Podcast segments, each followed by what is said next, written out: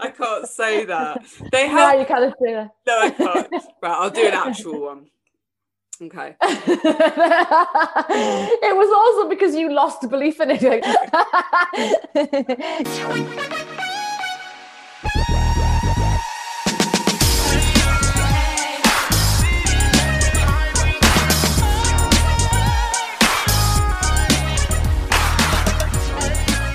Oh, hi. Welcome to Dating My Mates, a podcast with me, Katrina E. Lawrence, a podcast in which I fire my arsenal of questions, usually reserved for poor unwitting dates, at one of my mates. And today I have the fabulous Louise here. Hi, Louise. Hi, I didn't know if I could chime in there. I was like, I think I should big people up more. So you're a stand-up comedian and an all-round great gal. Yeah. I hate when people big us up on things. It's so embarrassing. Okay, well then, I take it all back. Just call us out. This fucker, Louise. This is shit. Has decided to join me tonight. I should say we've just had quite a few technical difficulties because I dropped my laptop earlier. So thanks for bearing with there. Hopefully this will actually work. That's all right. I'm having so many technical difficulties in my life right now. I can't even, I can't cope with them.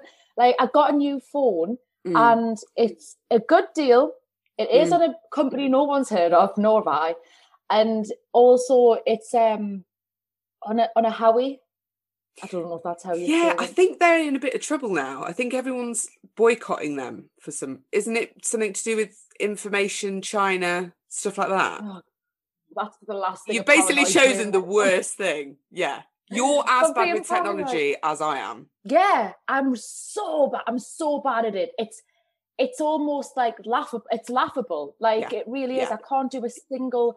Like, I had to sign a contract on a phone the other day. I couldn't understand how to use a pen. How did you get this? No, but I had to sign it because I don't have a scanner. Oh. So they were going, there's ways you can do it, just PDF it. And I was like, I don't know what you mean. Yeah. How am I going to get writing on? Yeah. So I was doing my signature on. Yes. Yeah. Earlier, right? You were like, "Oh, I don't know how to do my mic, my speaker thing," and I was like, "Oh, you do this, this, and this." That was after about 2 hours on YouTube. And now I'm like, "Oh, you just click on that. You right click on there." I didn't even know you could right click on stuff. I didn't even know that was a thing. Yeah, that's the thing. But do you do what I do and have? I need to make sure I'm close enough to the mic here. I think I'm getting too close. Do you have climbing inside the bloody thing? Do you? I'll have a tantrum first. Oh, God, so instead of just going, if I Google it, it's worked before. The answer will make itself known. Yeah. No, I'll have a 10-minute breakdown and just curse the universe. And I say I dropped my laptop earlier. I threw it on the floor because I couldn't open something. No, I didn't actually. But no, yesterday I was, oh my God, I messaged so many people that have slight knowledge about technology because I just couldn't get shit to work. And these things, I have realised that I do actually quite like editing. Now, for me to say those words, that's baffling. But I think, if I'm being honest, it's just because I like the sound of my own voice. Like, I listen to my WhatsApp voice notes after I send them. Oh, I do that sometimes, yeah. I do, if I think if something spontaneous happens or if I do a good joke, I go, oh, God, Louise, listen to that one. That was a good joke. absolutely, which is obviously every time. I think a lot of people do that. Especially if you're as entertaining as me and you. I think maybe we need to form some kind of a support group for people who do that, and we can all just come clean and just sit and...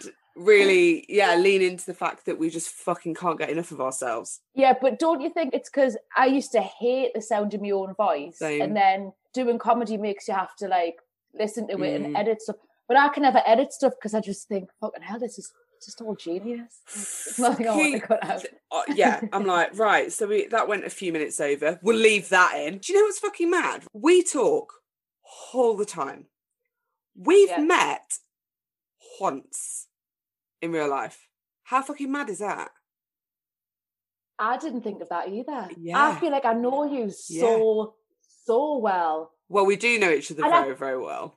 We do, but it's all virtual, of voice calling. Yeah, yeah.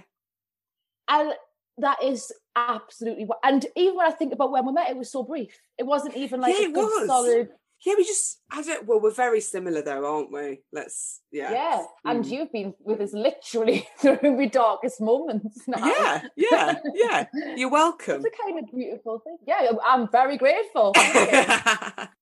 We'll open with a question that the only thing that I'd copy and paste to someone in a dating app. So like, you know how some people have just standard things that they'll send to everyone. I've got no dating profiles. It's weird how it's like the rules of kind of check, like, okay, for example, I will not go from an app if you make it through the various hoops. I won't meet you on like WhatsApp. I would usually wait to meet someone in person and then get off Tinder. Like, if I'll only speak to me, do you know what I mean? Yeah. Yeah, no, I know exactly what you mean. Because I haven't been on dating apps for years and I just got a flashback to when it goes, let's take this to WhatsApp. It's like the next level. Woo! And that's just because people want to see pictures of you naked, which I also don't give people, but used to back in the day. Good God. Yeah. Oh my God. And I looked great. Like, mad behind the eyes, but like, really, really, hot. But yeah, but now there was a guy after about 3 words the other day wanted to WhatsApp, and I said no, I don't feel comfortable with that, and my gut feeling was right, because he then called me. Oh, what did he call me? Let me see if I can find it, hang on. Yeah, no, so I said not comfortable WhatsApping just yet, and he said no, that's completely understandable, and I'm a long distance lorry driver, Petal. May I ask what it is you do? And I was like, yeah, my gut was right. Do not fucking keep speaking to this person. You've called me Petal. Yeah. He's old. Yeah. Yeah. He's an old man. Yeah. Whenever I'm on a mega bus, I always try and catch lorry drivers wanking. I don't know why. I don't know what they're doing. Yeah. That's have you got a name for the game? No. I'm not very good at puns, so this could take longer than the payoff's worth. Okay. Lorry loads, lorry offloads, lorry. I know, I can't think of anything. I'm so bad at puns. I feel like I'm screaming into this microphone because I'm not used to having headphones in and the noise cancelling, and I'm screaming into this like I'm fucking Christina Aguilera. Oh my God! Like when I was doing my fucking editing, which is part of my life now. I'm so sorry to everyone because I was cackling so loudly, and it's like it goes at the frequency. It's not enjoyable. I'm trying to be more mellow now that I've got calmed down. But I'm going to have some more Pepsi Max. I might hype back up again. Okay. You're a sarcastic woman then, aren't you? You're a sarcastic lady. Yeah. If people take half the shit that I say on this podcast seriously and not sarcastically, then they're going to stop listening because I just sound like a fucking dreadful person. Yeah, because at the beginning we were like, everything we say is just genius. And I don't want to take anything off. No, that's absolutely true, that bit, yeah, 100%. So my question I was going to ask, which is my copy and paste to people, what's been the highlight and low light of your day thus far? Highlight? Getting caught with a toothbrush in your mouth. That was nice. That was good. It was a good moment. I thought, something funny's happened. I'll put that on my social media. I basically, for your listeners, I just naturally took a toothbrush out of my car. So I went to Birmingham last night for a gig, so I had like put all my toiletries in my car. Sure. And I just, out of habit, put the toothbrush in my mouth. Mm-hmm. And then walked through the lobby of the flat and people were like looking at us, and I was just like, I forgot it was in my mouth, and then I got into the lift and I was like, I've got a fucking toothbrush hanging out my mouth in the middle of the evening outside. What kind of area? Would they have seen much stranger things than that though? I mean, they've seen me before. Yeah, so. Cool. Noted. Understood. What's been your low? Today? Oh, I was getting a bit worried about a few things, and a law. Oh, I seen when I came back from Birmingham, there was like squash moths on me windscreen. I just felt really. I think I'm like a natural Buddhist. And I don't like. I don't like seeing sort of dead animals, or even just moths. That you were responsible for. Yeah. I know, like big squash moths on me thing. I just felt really sad. are you gonna, you're gonna have to make up for that in some way. Maybe hold them a funeral. I mean, it's like one of them. I need dental records to like know who they are. I don't really have a problem with. Do you know what it is? Right, this was like doing heroin for me. So I have never swatted a fly. I think it's very, very rare that you ever actually manage to catch the fly and swat it. Right? Mm. So I, yeah, right. So I did it once by accident, and it made me feel very weird inside, like physically, like it was a lot heavier than I thought it would be on me. Mm. It was more of like a body, a creature. But then I got the rush, and ever since then I've been chasing that high again, right? To like swat and kill a fly. And then I actually managed it again the other week, and but the shame that I felt afterward, I felt really, really bad. I was like, oh, this is an issue now. We cannot maintain this behaviour. So I will take a Buddhist vow with you, because I feel like two flies is too many. That's a lust for blood. Yeah. Complete bloodlust. Yeah. I've been watching some murder everyone's been watching some murder documentaries, but yeah, like that's how you get your taste. Absolutely. What murder docs have you been watching? Well, they're not really documentaries, it's just like just films that you made. Snuff. A little bit of snuff. Yeah. No, I've been, do you know when you sort of watch those, right, really, really, it's called 60 Seconds, I think it's Australian, and it just always comes up on your fucking YouTube. It's like one of those cheap, and you're one of the only people that actually watch them. Yeah, and it's like, they kind of condense lots of, and it's like, Casey, the girl who lived in the cupboard, or like, and it's all of these like different murders, and like, oh, the strange case of Matt Dunner, and he's like some.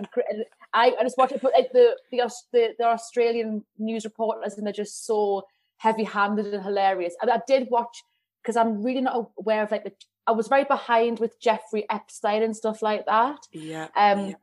So I watched this Australian show's condensed cheap sort of repackaging of the scandal, and I enjoyed it much more.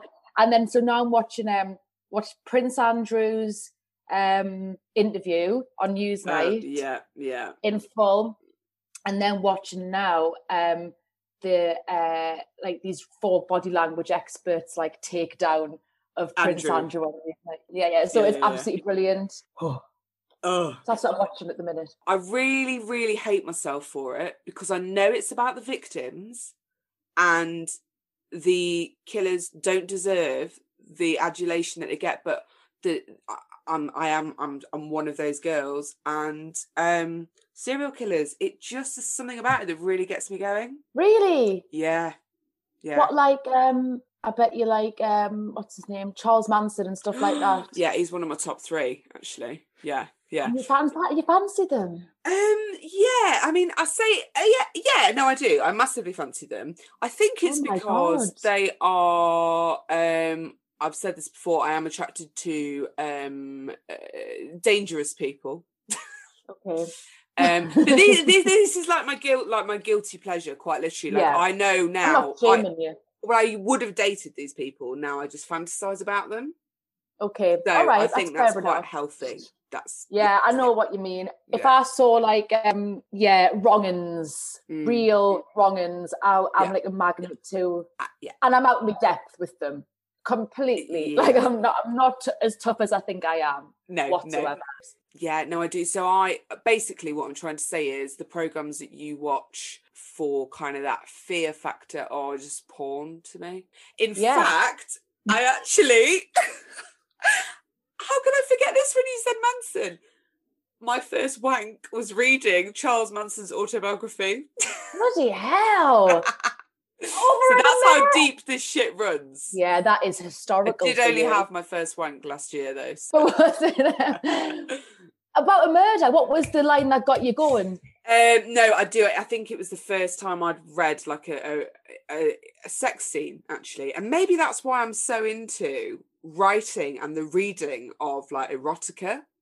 I'm now saying that my dirty texts to people are under the umbrella of erotica, but but it was him having sex with this person, probably not in the nicest way possible, which is explaining quite a lot to me. If I picked that up at quite an early age. But yeah, Manson, love me some Manson. Yeah. What about? But I'm guessing because they're rock and roll, aren't they? I'm sure that you're not hankering after a Fred West. Although, no, I will say I remember looking at Ian Brady's hair. Oh, I like Ian Brady. Oh God. I'm sorry. I'm coming clean. It does things to me. Okay, it does. Okay. But that's an intense murder. Yeah, let's just... Yeah. No, I think it's because it's like they... The danger. Yeah, but also you're the one you're the only one who, you know, like the Myra Hindley, Ian Brady thing, like she's got that guy, even though he's really fucked up. And you'd think that he'd just... I think it's because do you know what it is? They don't kill you. So you're like the one person... Yeah. Yeah. That they and it's sexy and it. Okay, I'd just like to say this is all in my head. If someone were to murder someone in front of me, especially a young boy on a mall, I wouldn't be wanking in the corner. I would be calling the police. But for the sake of my imagination and having a little wank in the bath, yes, I like to think about serial killers. You know, It's my catharsis. I'm sure you're not the only one though. There's going to be a lot of people, and it's kind of what you say is right. Like it's like having a Rottweiler who attacks everyone but you. It's like, I feel really special. Like he's not killing. I'm not being mauled like everyone else around. Yeah, but that terrifies me. But the murderers don't. Couldn't go near a Rottweiler. Couldn't go near a Rottweiler. So what would this would be? Can I say something? Yeah, if this was that's the point of the podcast. Go for it. I know I just wanted to announce that I was going to say something. If this was a date, if this was a real date, which this is what's supposed to be, you've come in very heavy-handed there. That is, I wanted to make it as realistic as possible. And this is the kind of shit you get, basically. I'm the same. One of the questions that I ask people is, what do you look for in someone? I did think about these earlier. What do I look for in someone? Do you know, mine's going to be boring, but I do look for a sense of humour. I think that just trumps everything. Yeah. Because have you ever dated anyone that's not like? Do you normally get that? Do you normally get someone that's absolutely hilarious? Yeah, in this day and age, because you've chatted to them usually on a dating app or you've or like on a social media, so you've got a sense of who they are. If someone's not very funny, I just stop talking to them. Oh my God, because it's a chore. It's an absolute chore, and it's just a chore. And I just think if you aren't funny, you're just going to think I'm crazy. Yeah, absolutely. Funny is your number one. Have you ever just shagged someone who was really not funny just because? Oh, God, yeah. Yes. I've been very gung-ho in the past. Yeah, I have. But it just, I kind of think of what else I look for. I mean, I do obviously look for other things. I'm not that unshallow that I'm like, it's just about the intelligence. Oh, God, no. I think just... I do like that wickedness in people, but I've got to watch that because because I'm quite a self-destructive person. As soon as I sort of sniff that out in someone else, I absolutely cling to them. So, and I've got to I've really got to not do that. So if this were a real date, you'd be completely enmeshed with me after that story about Moore's murders brilliant. Okay, cool. Yeah. Noted. What's your best first date scenario? I like it's quite like lesbian and sporty, but I like nature. I genuinely love getting into nature. And like a hiking boot and a flannel. But like for a first date, you mean? Would you go on a first date with someone out into the woods? No, because I would say it's probably best to avoid. I would go into get a car or and look at the stars and stuff, or jump in a lake, or so you'd wait till the evening where there was a body of water, at the end of some woods where nobody can find you or hear you scream with a stranger that you've never met before from the internet. That's your ideal first date scenario, is it? Okay, no, that was... Yeah, but I mean, I can go on the day. I like nature. No, that is... Murders don't happen in the day, so that is a good loophole, yeah. Otherwise, I mean, what are the options? You can... I'm not doing the boring, like, go to a bar. I find meals quite boring as well. Bar's my number one. Okay. Yeah, yeah. Well, I suppose that's the easiest one. It is the easiest one. Like, meal, I don't want to eat in front of you. I do not want to eat in front of you. Stressful. I always end up having to go and use chopsticks. I'm so bad at using chopsticks. And Stop frequenting places where you have to eat with chopsticks. Yeah, I'm like, not again. Just go get pizza. Yeah. Obviously, in a not a lockdown situation, you're not someone who would have someone over. You want to be out in public. Oh, yeah. Again, Louise, mainly for safety reasons, yes, yeah. I would go out. Yeah, no, I like to be out and about. Yours is slightly... Okay, so my worst date scenario is organised fun, and yours is almost organised fun. The idea of, like, if someone said to me, would you like to go-karting? I'd say no, and I don't ever want to see you again. But to be honest, I've only just like started to like walking. Like, walking used to drive me mad. Like, I don't mind walking around. That comes in quite handy. But going on a walk, I'd just be like, right, so now we're here, and then what do we have to do? We just have to go back again. And now that I don't drink... Yeah, but on the foot... Oh, yeah, if it was a date. Yeah, no, that'd be good. Yeah, maybe... Look, this is version... What are we on now? 767.0 of me. So maybe I'll do that with someone this time. Maybe I'll do that. Yeah, yeah. You What's your worst? Kind of, worst... Now you say it. I suppose, like, a worst date really could be getting killed, like, because you don't know half of these people, and like, I just occurred to us really, like, God, we're kind of... I'm worried for you. Yeah, well, I don't think you're quite ready for dating apps yet. No, I don't either. I think I'll just go with people like who I know have killed. But then also, I will say this: as a gay woman, it kind of reduces the risk somewhat. Of being killed? A little bit, because you're not at a physical disadvantage from the off. Right, so, well, do you have a type, would you say? Quite, I suppose, quite girly. Yeah. So, yeah. You're like a femme. So, therefore, yeah. But that's the tricky thing. That's what I was saying to you, like, a while ago, and then you said that you were reading about it as well, is how, like, if you're quite a femme, and they are I go for quite girly girls, not all the time, you mix it up, but like most of the time, and then you end up having this awkward thing where you're just like, is this a date? And you just think, oh my God, like, and I think I'm always like the kind of dominant one, so I'm the one who would have to like initiate, like, so like, if I've got this wrong, this is going to be so... I'm going to be on a fucking register. Have you ever done that, gone in hard and then been rejected? No. Well, there you go then. Yeah, I know, but I've definitely got it wrong with some people where I've just been like, they definitely fancy me, and then instead of them, just want to be your friend. I'm like, I don't think so. And they're like, no, Louise, I just want to be your friend. And I'm like, that's what you say, but I know what you're thinking. Yeah. Oh no, you just don't know it yet, but you just think, you want this. You'll get there. Yeah. Just stick around. You'll come to that conclusion, the correct. 5 years on, they're still like, no. Yeah, absolutely.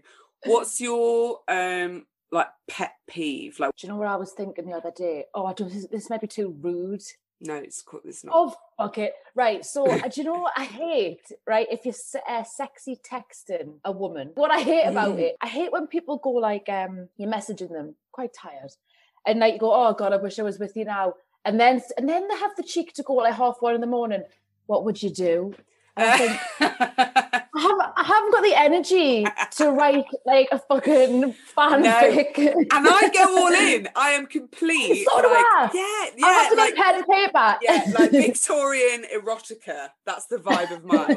Like really, really. Yeah, I get so into it. But I'll only do that with people that I'm like in a relationship with. Like I won't. Yeah. In fact, if anyone on a dating app, if anyone says anything even slightly sexual or gives me a compliment, I'd stop. Yeah. I don't talk to them anymore. Even a compliment? Yeah, can't stand it. If someone compliments me, I'm out. Like genuinely. Yeah. But compliments, that's how do you end up with anyone left on your thing? Because thank you. Because everyone would be. Well, no, because I think so. Okay, right. This is what people see when they meet my Tinder profile. On my profile, my bio just reads dull and obnoxious. Okay. So that's what I have.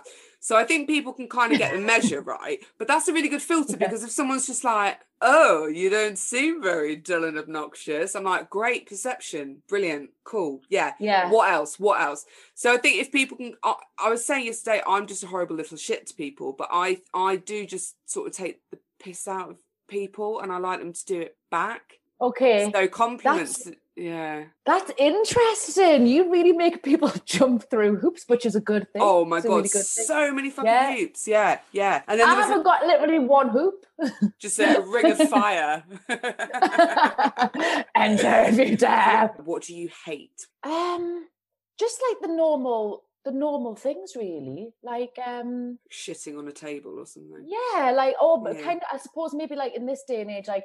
Having those kind of just not being very kind or empathetic, or having like very sort of right wing views, like that, you know, that kind of like they bring it on themselves kind of like view on the world. I find it absolutely disgusting.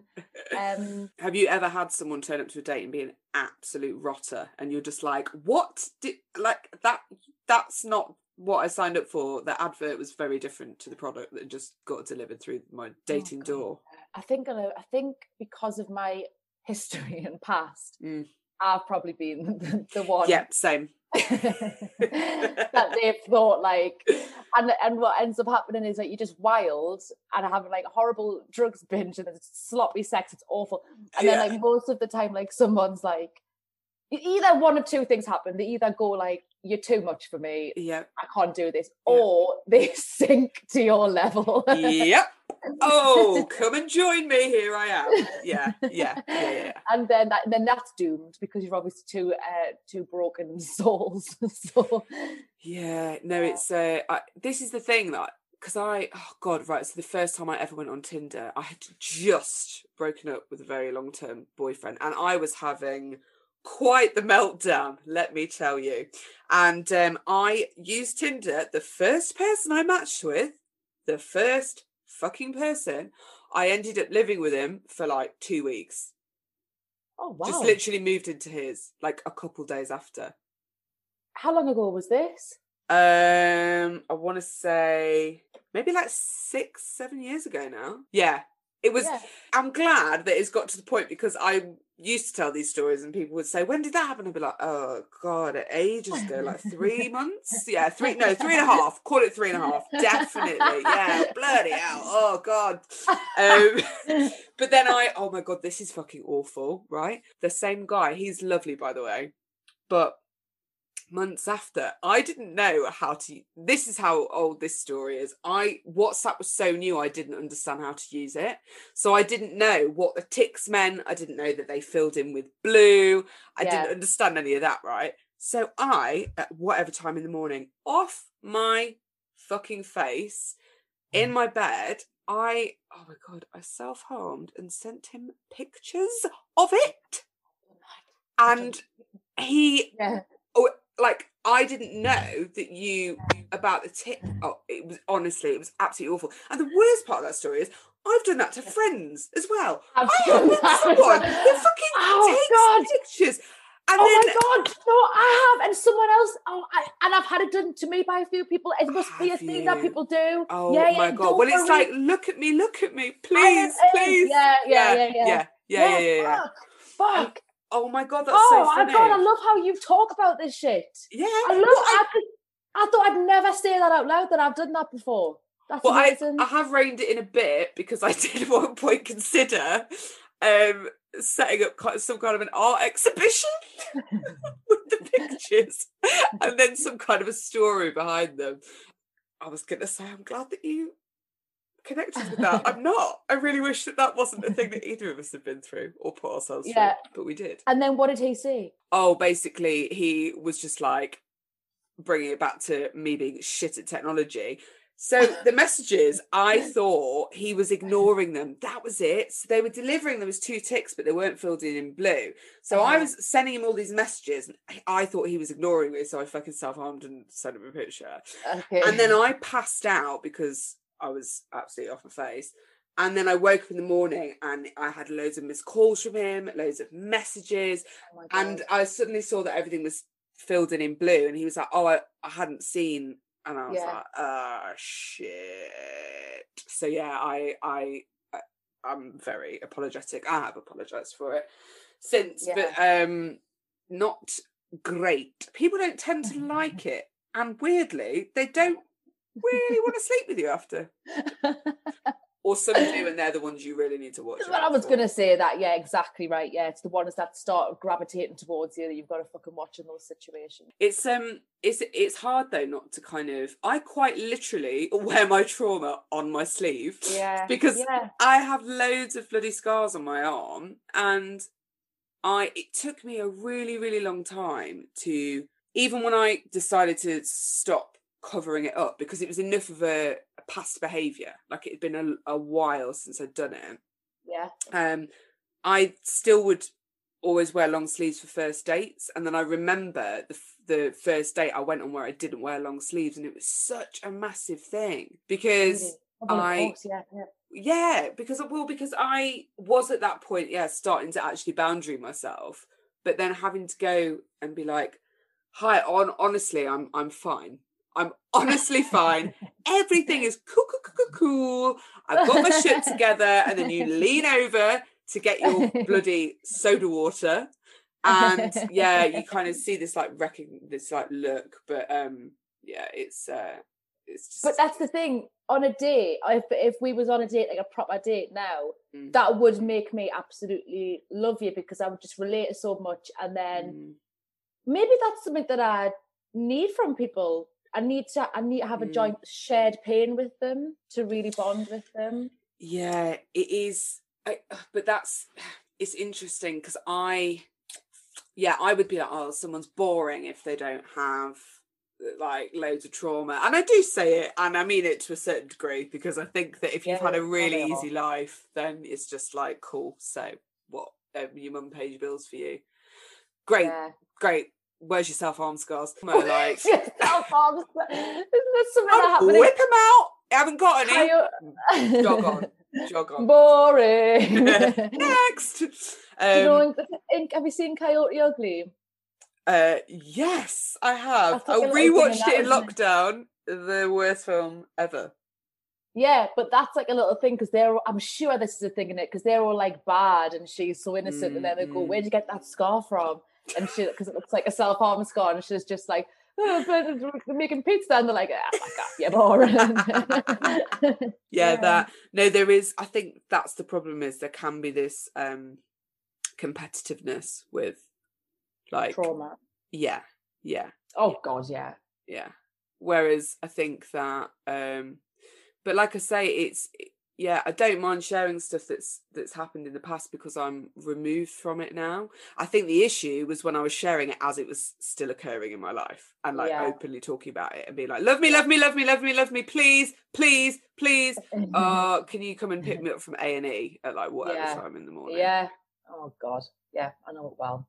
It is. It's a hard one. I think when you've got to, because I was certainly thinking like, I was laughing because one of your questions was like, any red flags? This is answering like, that. Well, I'll ask you officially. I think we've answered for the both of us. Any red flags I should look out for with you? Nothing really, just too much room in the bed and, you know, might steal like chips off your plate. That's it, really. Oh, but yeah, so extreme amount of red flags. And I, like, when I was reading that question, I was thinking like, so many red flags that I would probably say right now. Top five red flags are, or let's do it like Top of the Pops. Do, do, do, do, do, do. In at number 5, Louise's red flag is drug abuse. Do, do, do, do, do, do, do. At number 4, a non-mover, we have petty theft. Oh, do, do, do, do, do, do. Number 3, severe alcoholism. Do, do, do, do, do. Still at number 2, we've got. Oh God, I'm running out. Surely I'm not running out. Suicidal tendencies. At number 1, we've got brand new. It's lashing out with loved ones. Sorry. Lashing out with loved ones. Here they are. Oh, it's very similar to me. But I think that because you're. Do you mind me saying you're in recovery? Yeah. Yeah. I'll see. Yeah. Because we're both in recovery, aren't we? And like the fucking rate that you grow and learn is absolutely insane, isn't it? Yeah. Oh God, because I think, well, you hear about a lot as well when people say like a grateful addict, because you don't just stop. Because you put yourself through such spiritual trauma, you have no choice but to dismantle yourself. It's like an exorcism, isn't it? Yeah, it is exactly like an exorcism. Yeah. I, honestly, but I've explained this to you before. Like, if going through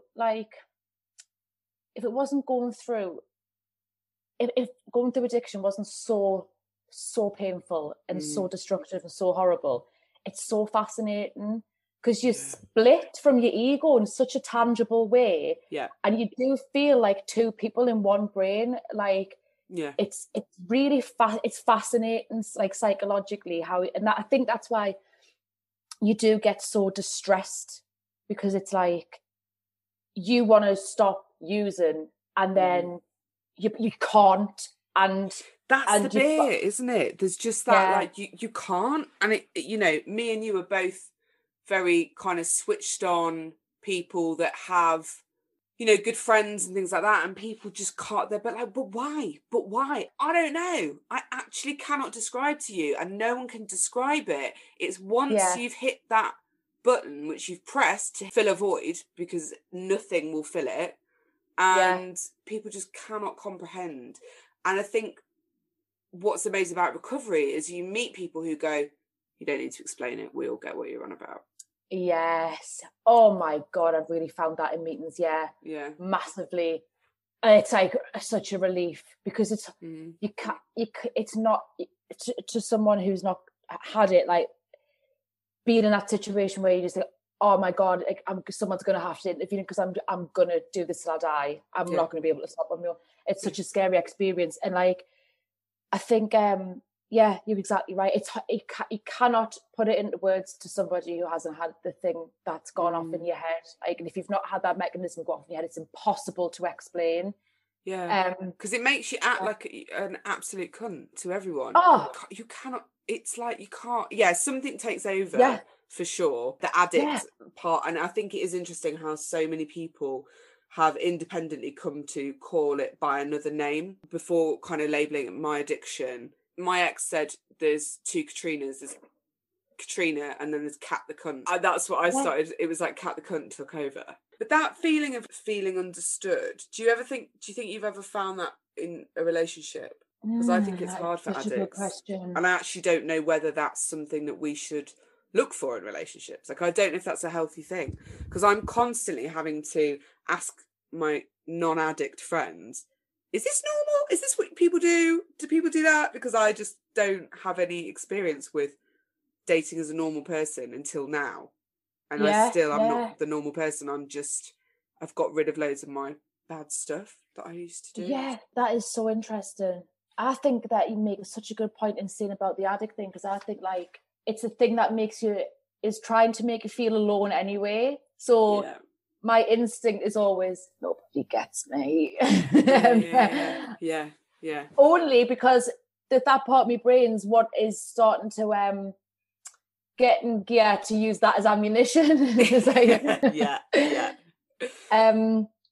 But yeah, I had a really good relationship, like not too long ago, and I did feel very understood. But then you don't.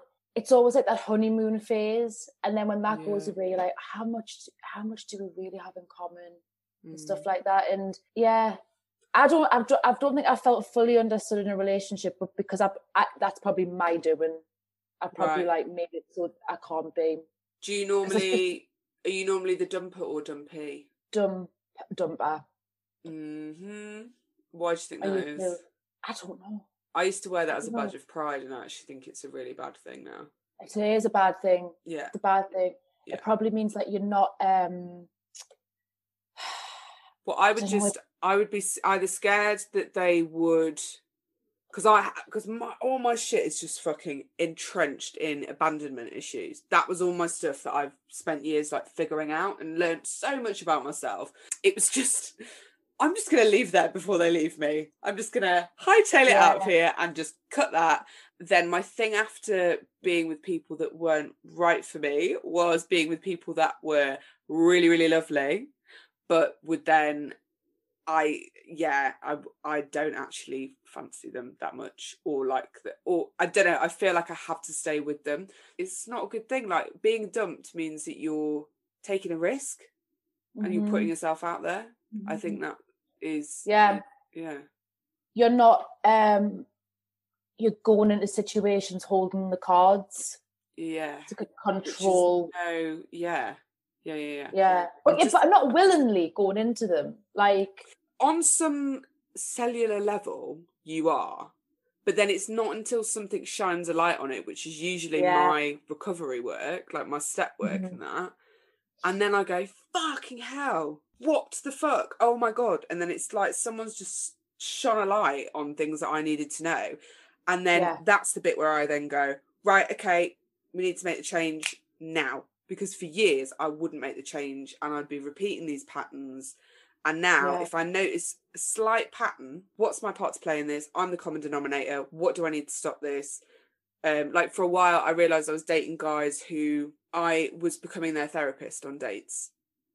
So I was analysing people and I was kind of, being their therapist. And I thought, hang on a minute, that's not about them. That's about you. Who are you picking? What things are you asking them? You're obviously leading the conversation to a way that they're kind of sharing all this stuff with you. But I could have just kept it basically not asked these kinds of questions and just kept it very light rather than. But I think it's because at the time I was almost rewarding myself with the fact that I was able to recognize the red flags in people that I didn't for years. So it was almost like I'd see it and then I'd want to acknowledge it by making sure. So I'd noticed something about them, like, say about the relationship with their mum. That's interesting. And then I'd ask them about it because I'd want to almost qualify what I'd thought. But basically I'd just want guys to tell me all their trauma and then be like, ha, yep, I knew it, and then not go on a date with them again. God, woman alive. So I don't do that anymore. Have you ever had a really fucking embarrassing moment happen to you, but in a date scenario? Do you know something that happened that was maybe not embarrassing, kind of embarrassing? It could be criminal, but I'll continue. Yeah. Same. I think actually I'm in the right here. This was so long ago. I was like 19, maybe even, I think I was 19. Mm-hmm. And I was at a house party and I had not come out yet or anything. Yeah. And this guy... was like flirting with us and stuff, and I just didn't want any of it. I was like, oh God, no. And I was like, it wasn't happening. But he's being very persistent, being very annoying, being quite creepy actually by today's standards. It's been too much. And so it was a house party, so I ended up going to bed. I mean, obviously that's never you're just going to say, so obviously I went to bed with him. But no, so I went to bed, obviously, because I was trashed. So I just went into her bed. And then he got in the bed with us. And I hadn't and then was being quite creepy. Well, he wasn't being too persistent, but it was across the line. Well, he's got into bed with you. I'd say that's rather creepy. Yeah. So, and next morning I woke up. I don't think I've told anyone this. Pregnant. Or not many people. No. Woke up, and when he went, I got pissed off that he had sort of done that. Yeah. So when he went to the bathroom, I stole all the money out of his wallet and then left out. Was it just like 10p? It wasn't a lot, but it was about 40, 50 pounds. That's a lot of money. To a 19-year-old, yeah. Yeah. That's a lot of money to me now. And I walked down the street. Oh, to me now, I don't know why I even said that. I was trying to be flash. Yeah, like, honestly, and I remember, you, like do a little heel click as you were walking down the street, waving your money? No, I felt immediately like, shit, why did I do that? Like, I felt like I got a rush when I first did. I was like, vengeance. And then immediately when I was going down the street, I was like, someone, hey, you're gonna notice 50, like, what, Louise, you got to take it back. What did you spend it on? Oh God, 19-year-old me, oh God, probably like guitar things, because I was like, you know, I was that way inclined, or drugs. Yes. Yeah. Same thing, baby. Same thing. Music is my drug. I don't think I've ever stolen out of someone's wallet, but me. I did used to. I did used to love stealing. Rolled up notes that have been used for drugs. Did you? Oh yes, yeah. But this is the thing. Everybody did it. So it was like, what's that? What's that game that you play when you sat around in a circle? Wink, wink, murder. Wink, wink, murder. It was like a game of wink, wink, murder.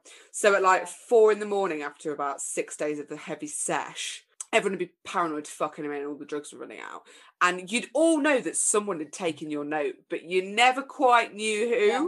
And sometimes it was you, and sometimes so it was just like this karmic circle of like, I think you stole my 20 quid note. That's like, and yeah, I think shit, I did actually once steal from a charity, because I did a sponsored walk. But you now know how much I used to absolutely hate not sponsored walking, any walking.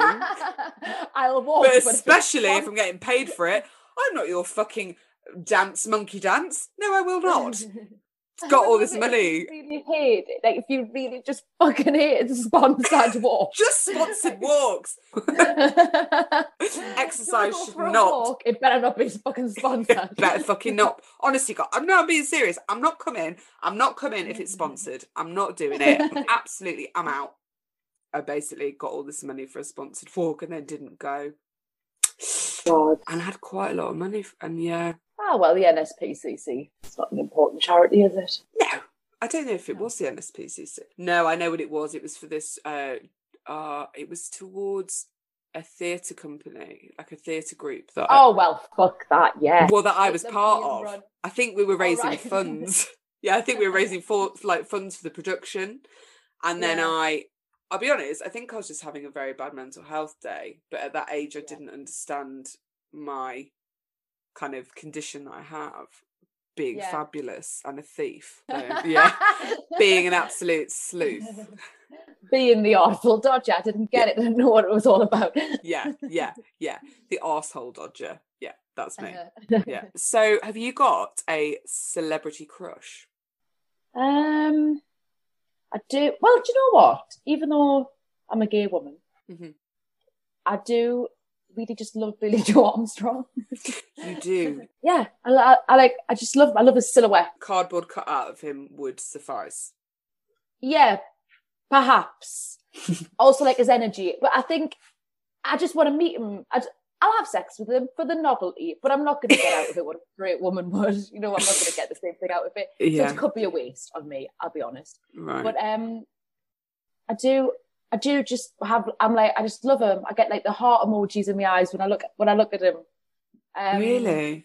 Yeah, I do. He's such a cringy person to love as well. No, I think that's cute. I think it's now kind of gone so past that it's now retro. It's probably quite cool to fancy him. I also get crushes on like weird celebrities though. Like, same. I get real crush like Janine from EastEnders and stuff like that. Not that I'm saying like, I'm not disparaging the woman. Like, she's, you know, the actress who plays, and she's not an unattractive person, but she's not your go-to crush.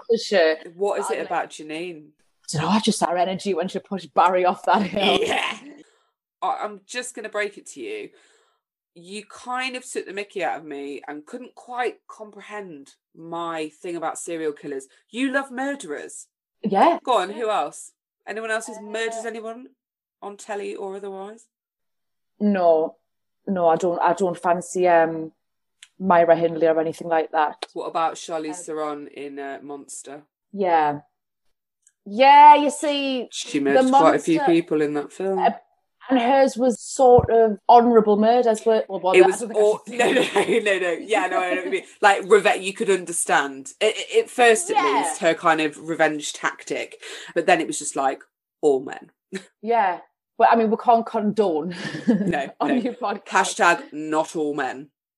Yeah, and hashtag not done serial kill.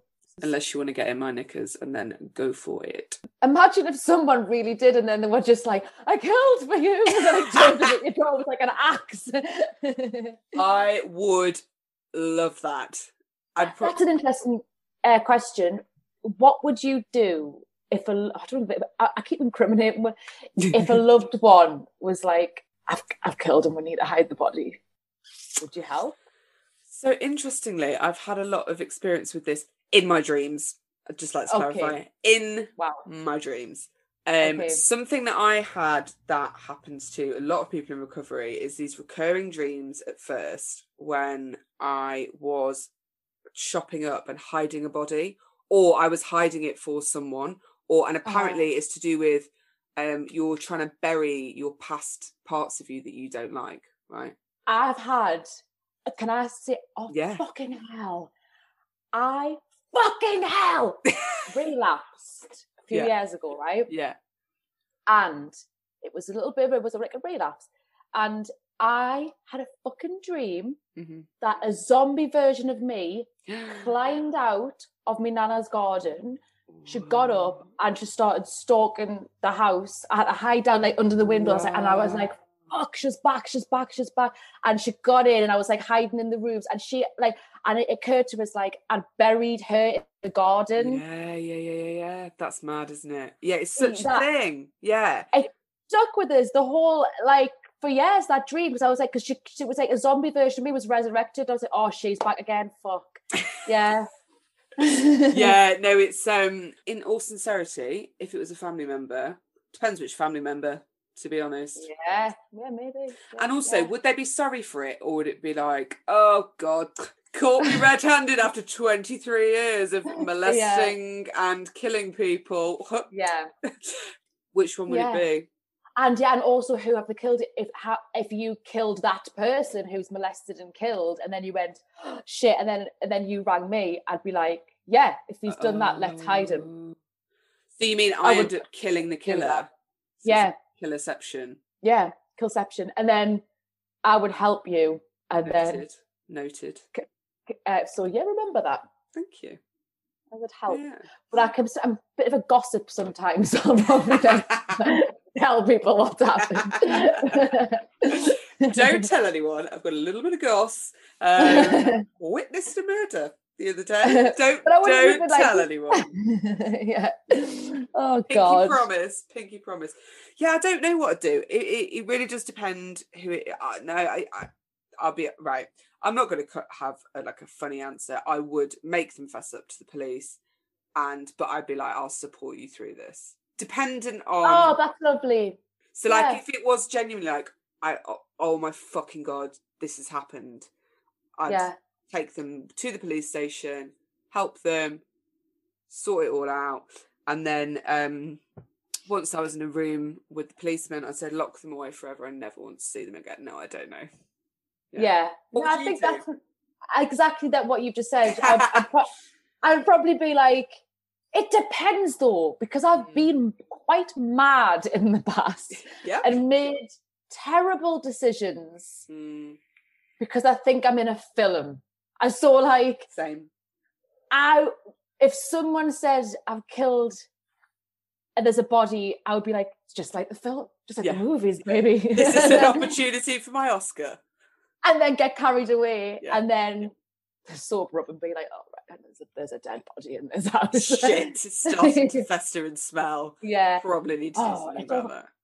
Like, see, I know this is not like a serial killer podcast, but it is. Just that Australian sort of crime thing I've been watching is it's just the way serial killers can handle the decomposition of a body. Thank you. That is the bit that always gets me, that I'm like, how? Jeffrey Dahmer, I was there, I was all the way with you, but then you sawed someone up. It's that bit, isn't it?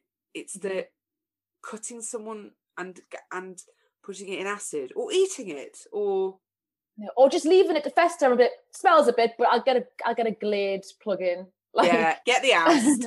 But also just being in a room with a dead body. Have you ever been in a room with a dead body? Not like an open casket.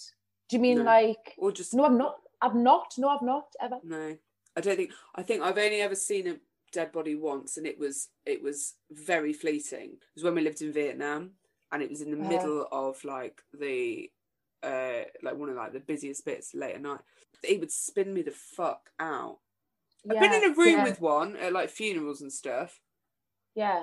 But not seen, not open casket, just on their way to go and have their last little fiery departure. Fiery departure. What I must do is get the St. John's Ambulance app and learn some first aid, because I am so fucking useless in a crisis. Mate, I've had it twice and I can't remember any of it. Oh, you see, I did. I started it and I was like, I need like Heimlich people or like fucking, like if someone's, you know, having a stroke, what about it? And I hate it. Can you smell toast? That's all I know. Who's the Prime Minister? Do you like toast? Like, I was just asking it all wrong. And I'm like, can you smell the Prime Minister? Can you smell it? Do you vote for toast? But I must, because I don't like the way that I kind of, in a medical crisis, I have mental health crises, but when I can help people in them as well.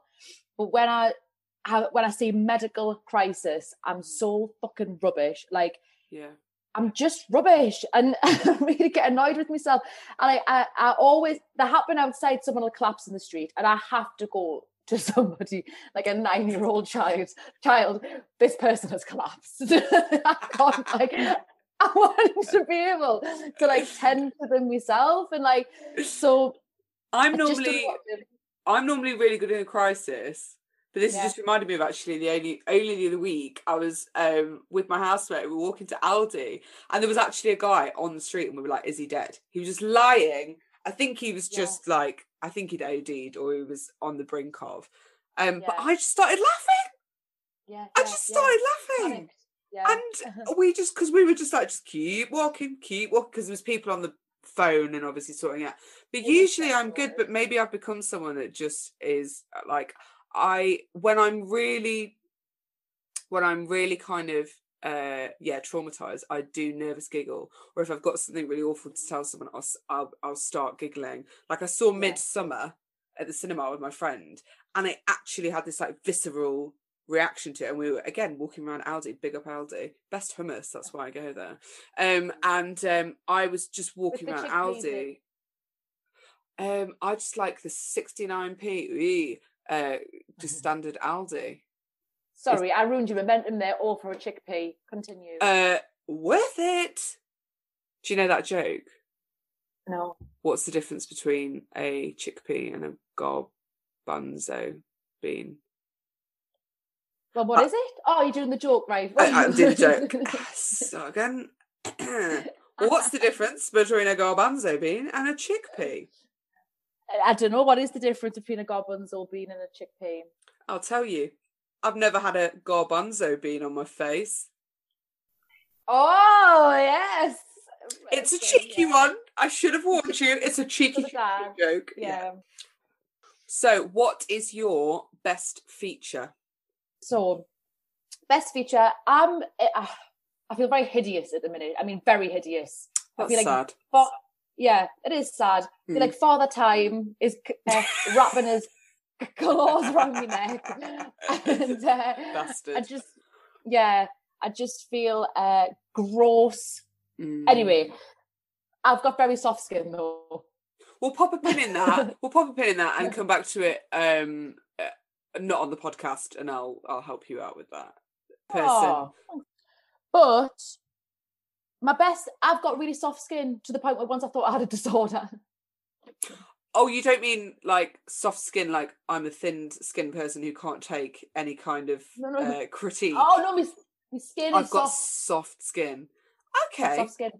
Really, but I mean, like people will touch my skin and go, whoa, soft skin. Really? Yeah, okay. Yeah. That's a good thing to say to someone on the first date as well. Because then you can be like, sexy. Yeah.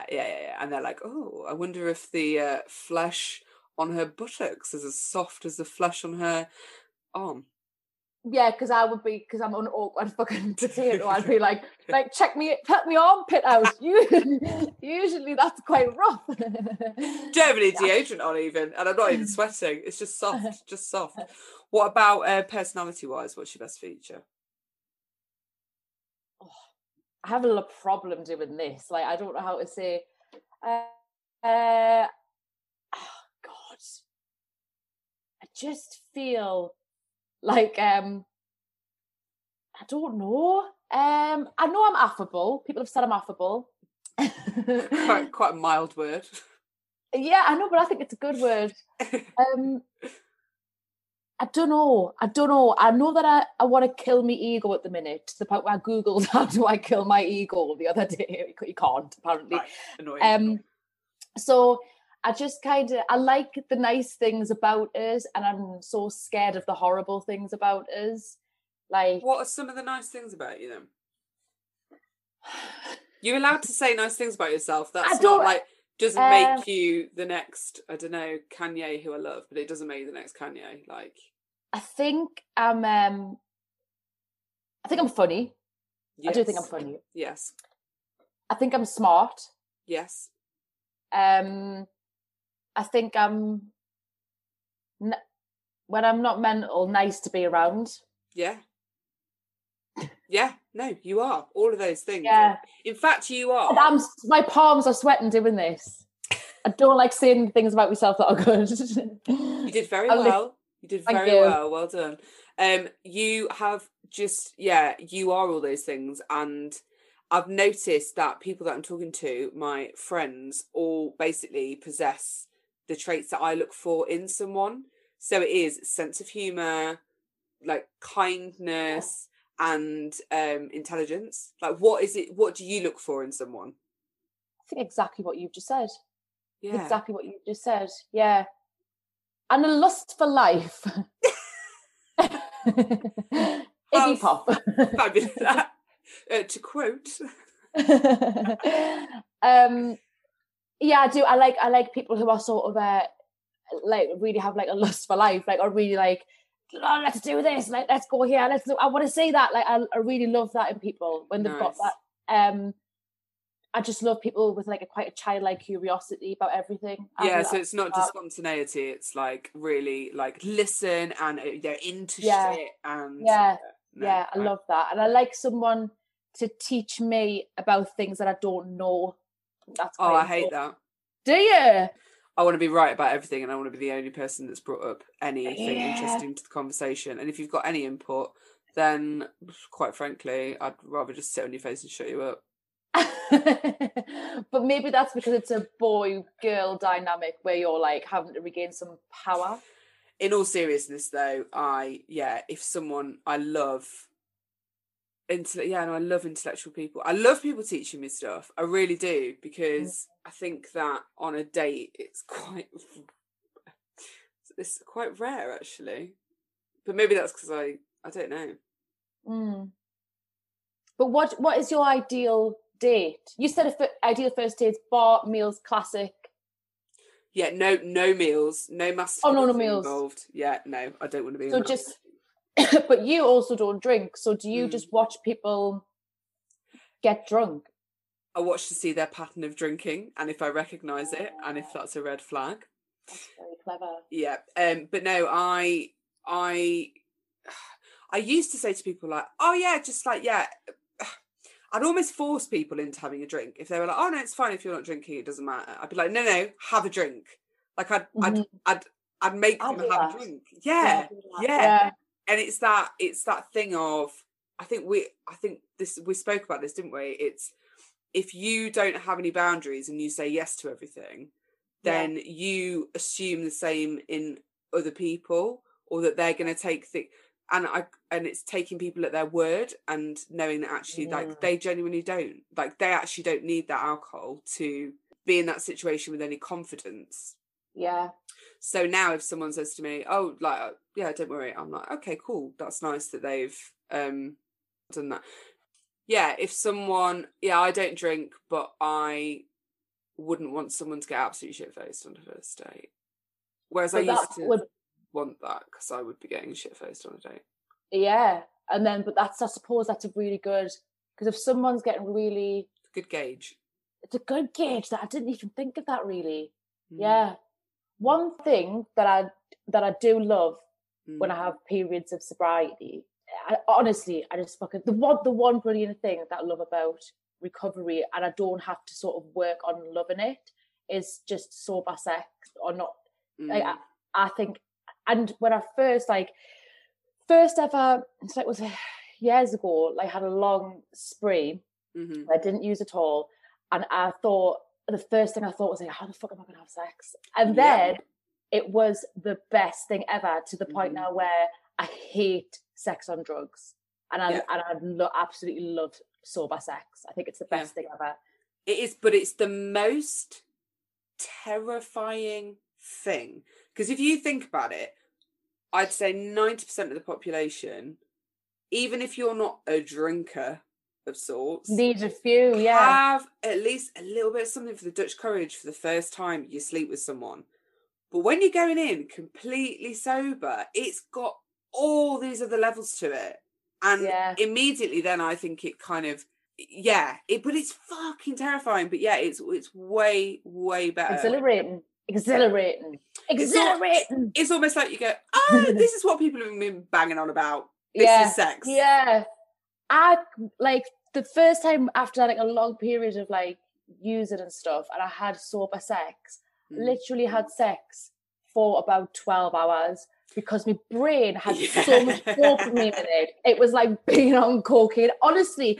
And like, when the bird started tweeting, I had that same like, oh, come down, like, oh my god, because it was like same levels of dopamine going off in my brain. But that's what we do, isn't it? You just replacing one thing for the other, and that's why people say do not get into a relationship for like the first 12 months, because you just fixate on people. Did you think because you like that person you had sex with, you were like, oh my god, I'm in love with them. They're the best at sex in the whole wide world, and now I need to stay with them forever. Yeah, it did. Yeah. And were they actually probably like a 4 out of 10? In the bedroom? No, they were great. But I do feel like, you just, oh god, you're just such an addict in every way, aren't you? You just cannot like, can't stop. More. Gimme, gobble. Yeah. Oh my god. Yeah. But then I think that it is. I find it difficult because I have to have quite a connection with someone once they've jumped through all of my hoops. Like, I have to have a connection with someone before I sleep with them on some level, which makes it quite difficult. If you like, I did have a one night stand after I broke up with my ex, and it was great. It was perfect. It was just what the doctor ordered. Really funny, really fit, and then that was it. Spending the night with someone who ticks a lot of my boxes, but not going into it with any sort of, oh, well, that means they could be that, because I was just so like, I do not want to be with anybody right now. Yeah. That's good boundarying, is it not? Oh, thank you. Living and learning. Oh, hi. Oh, my God, I've just clicked on myself. That's disgusting.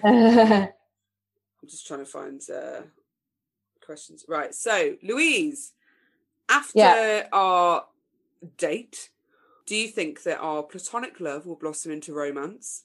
Will our shared dating trauma set the scene for a one-night stand, or are you just going to ghost me after discovering way too much information? I mean, you were quite quick in there, and it really that did chop up the old ego. So thank you very much. Well, yeah, I do think it would blossom into love. Well, no, it can't, can it? Because you're not gay. So I think that it could be a lovely one night stand. It could be a lovely one night stand. Also, too, I don't know how you feel about dating someone else in recovery.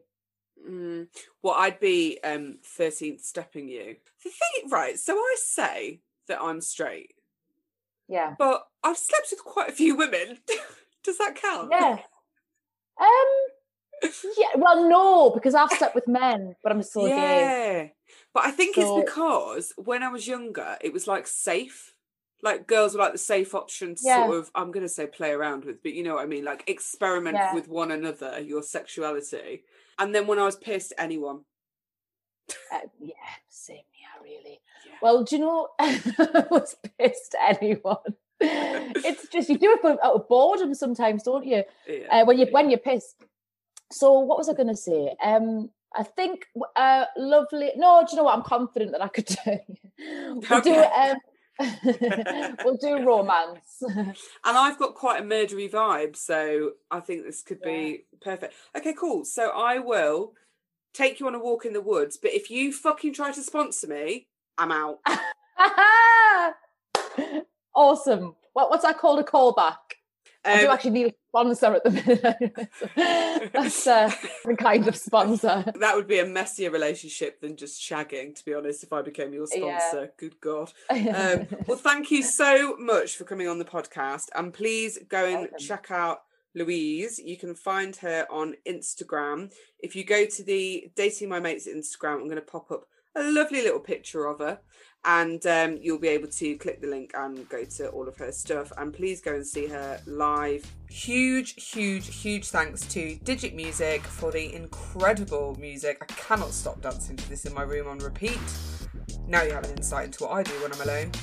Go follow them at digit_music. They are a socially motivated arts education organisation, and they design music tech to increase accessibility to the arts. Please follow us on Spotify, and if you could download to listen to the episodes, that would be so magnifique. Thank you so much for listening. Honestly, it means the world. Hope you've loved it, and I'll see you. No, you'll hear me next week.